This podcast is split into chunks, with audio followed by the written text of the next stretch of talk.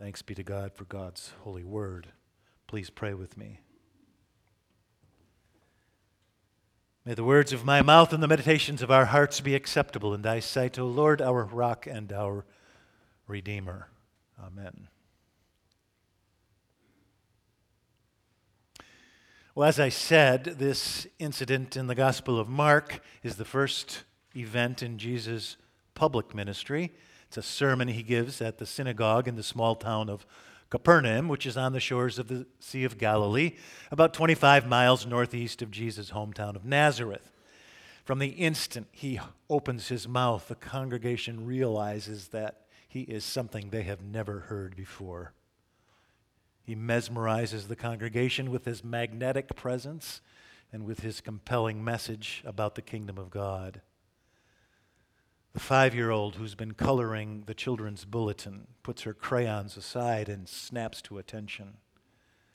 The ancient shopkeep in the back row, who usually uses the sermon as an excuse for a 20 minute nap, suddenly isn't sleepy anymore.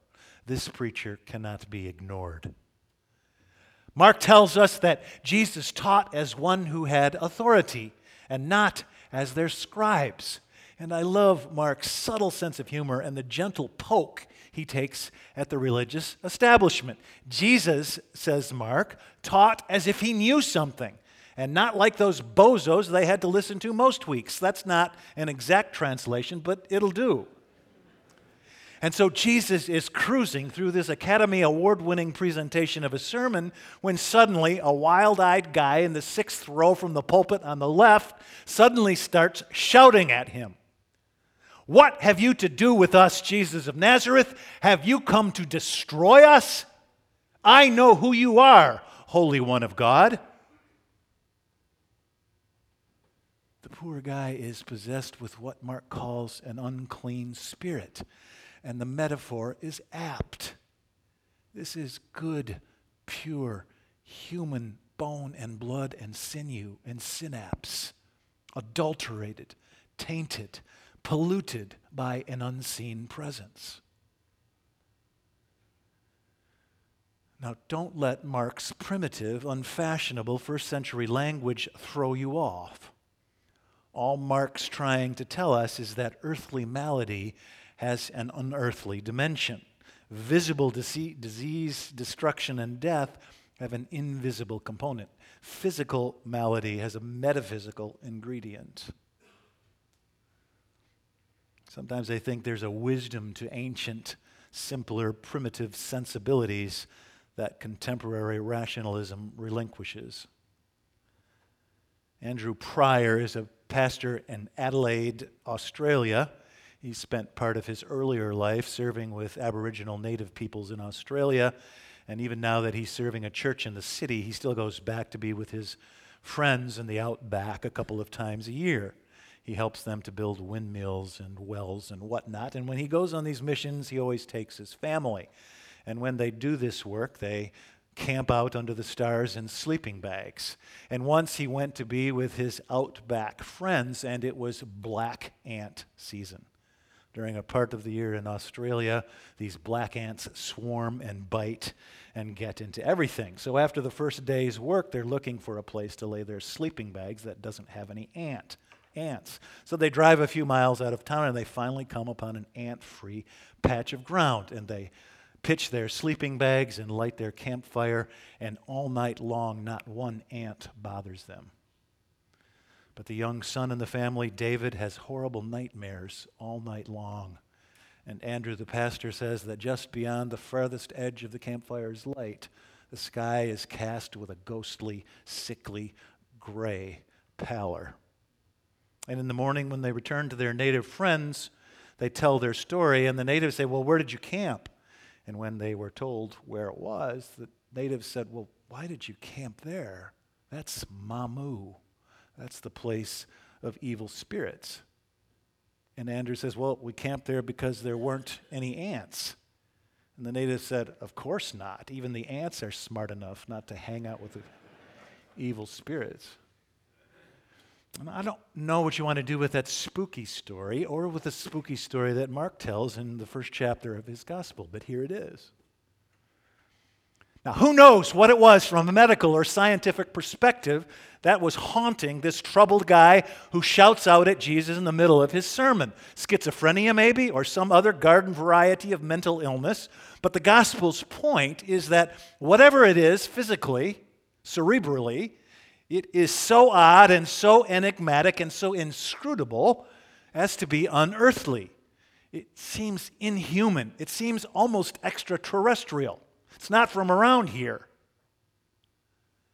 Evil's like that sometimes. Last week, the Islamic State broadcast a public edu- ed- execution which was so barbaric that Al Qaeda was horrified. Now, how do you shock Al Qaeda? This is an evil that we can't grip. It escapes us, it's beyond us, it's larger than us. And so, to make sense of the insensible, we personify the inscrutable maladies that afflict us. We give them speech and personality and motivation, even though we know that there is no such thing, literally, as an unclean spirit or a demon. In 2003, Siddhartha Mukherjee was serving as a fellow in the oncology department at the Dana Farber Institute in Boston.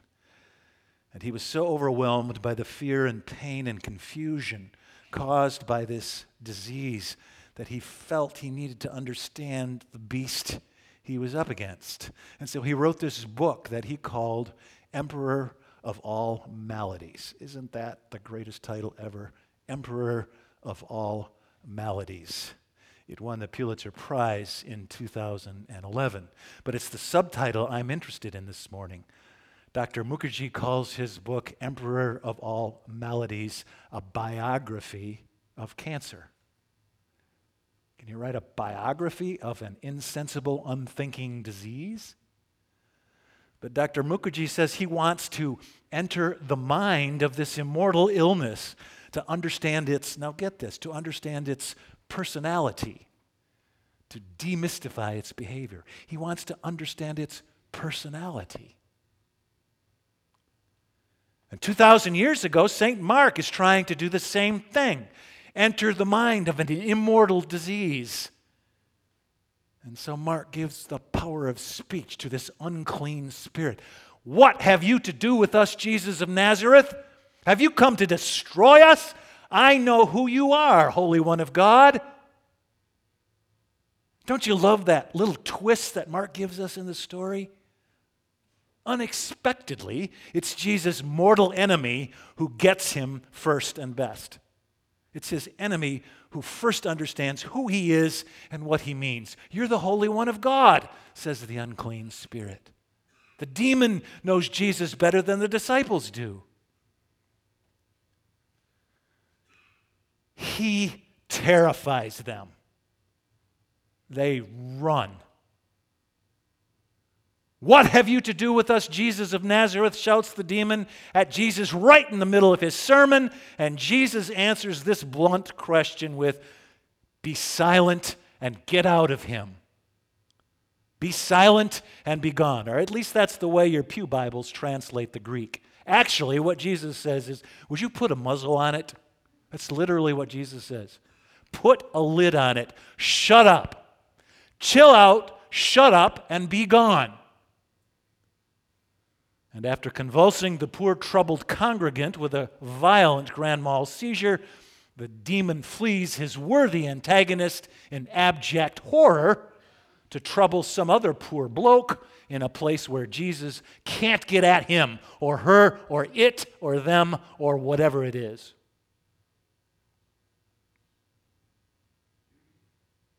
I know who you are, Jesus of Nazareth, the Holy One of Israel. His enemies understand him better than his friends. They flee in horror from his presence. As it turns out, Jesus himself turns out to be the emperor over all maladies.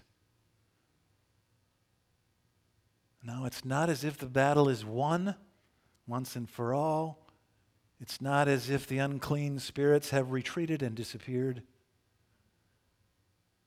Have you ever been in church when an unclean spirit faced down the kingdom of God?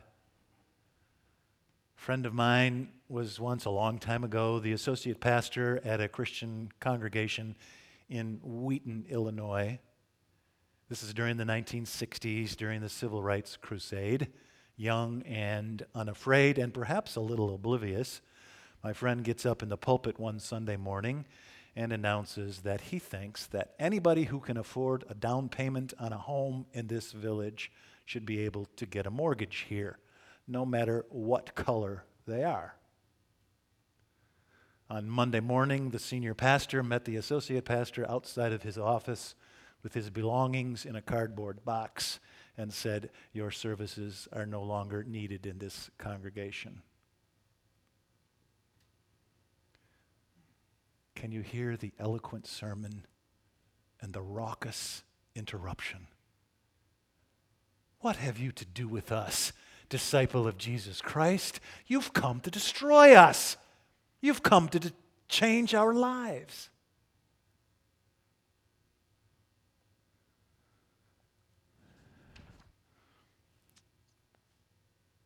The battle's not over, and the forces of darkness are not evidently in retreat under the onslaught of Christ's kingdom. Unstinting malice still stalks Syria, Iraq, and Africa. We still lose lifelong loves to the persistence of pestilence or to the ambush of accident. Out of nowhere, Depression falls fiercely on our friend like one of the dementors from a Harry Potter story, and he begins to question the value of his existence. Our hearts break. These things are larger than we are.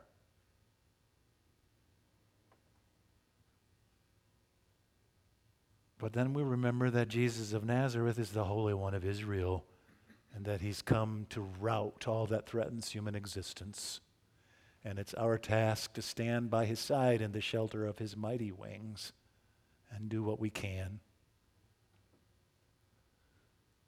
A young woman named Sue remembers her childhood in rural Idaho. She and her older brother had an old horse, and her brother John would pretend to be Paul Revere. The British are coming, the British are coming, he'd shout from the, the back of that old nag. He was always staging little dramas like that in the countryside of their rural Idaho youth. But then, when Sue is in the seventh grade and her older brother John in the eighth, he begins to lose weight and has abdominal pain.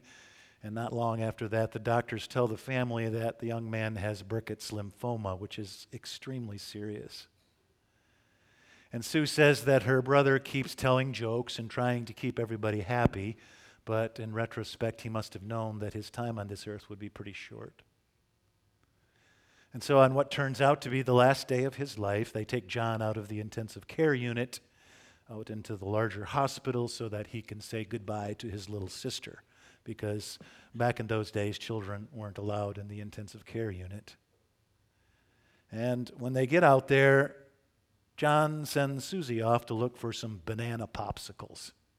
It's their favorite food in the whole world banana popsicles. And John says, Goodbye, Susie. And she goes off to find the popsicles. And then she finds out that he sent her off so that she won't have to see the end. And as she tells her story, you can see that this is the most important event in her life and always will be. She thinks of this every day. And she asks more of herself than anyone else how do you start over after something like that? How do you fit this loss into your life? How do you bring John back to life? That's the way she puts it. How do you bring your brother back to life? And then she answers her own question. She says, I became a palliative care physician. It's my job to walk with patients through the last days of their lives and to make that time as rewarding and comfortable as possible. That's the work I do. And in this work, I keep John alive. I'm surrounded by all this death and loss, but I keep my brother alive. I keep my patients alive. I honor them because, she says, history's not over, right? My work keeps John alive, she says. And when I heard about that physician's calling to palliative medicine, I heard whispers of resurrection and intimations of immortality. We may not have the power over life and death as he does, but we can stand in the shadow of his mighty wings and face down the forces of darkness that are really much larger than we are and do what we can to fight for life. So, what unearthly malady is He calling you to face down? That's something to think about. In the name of the Father, and the Son, and the Holy Ghost. Amen.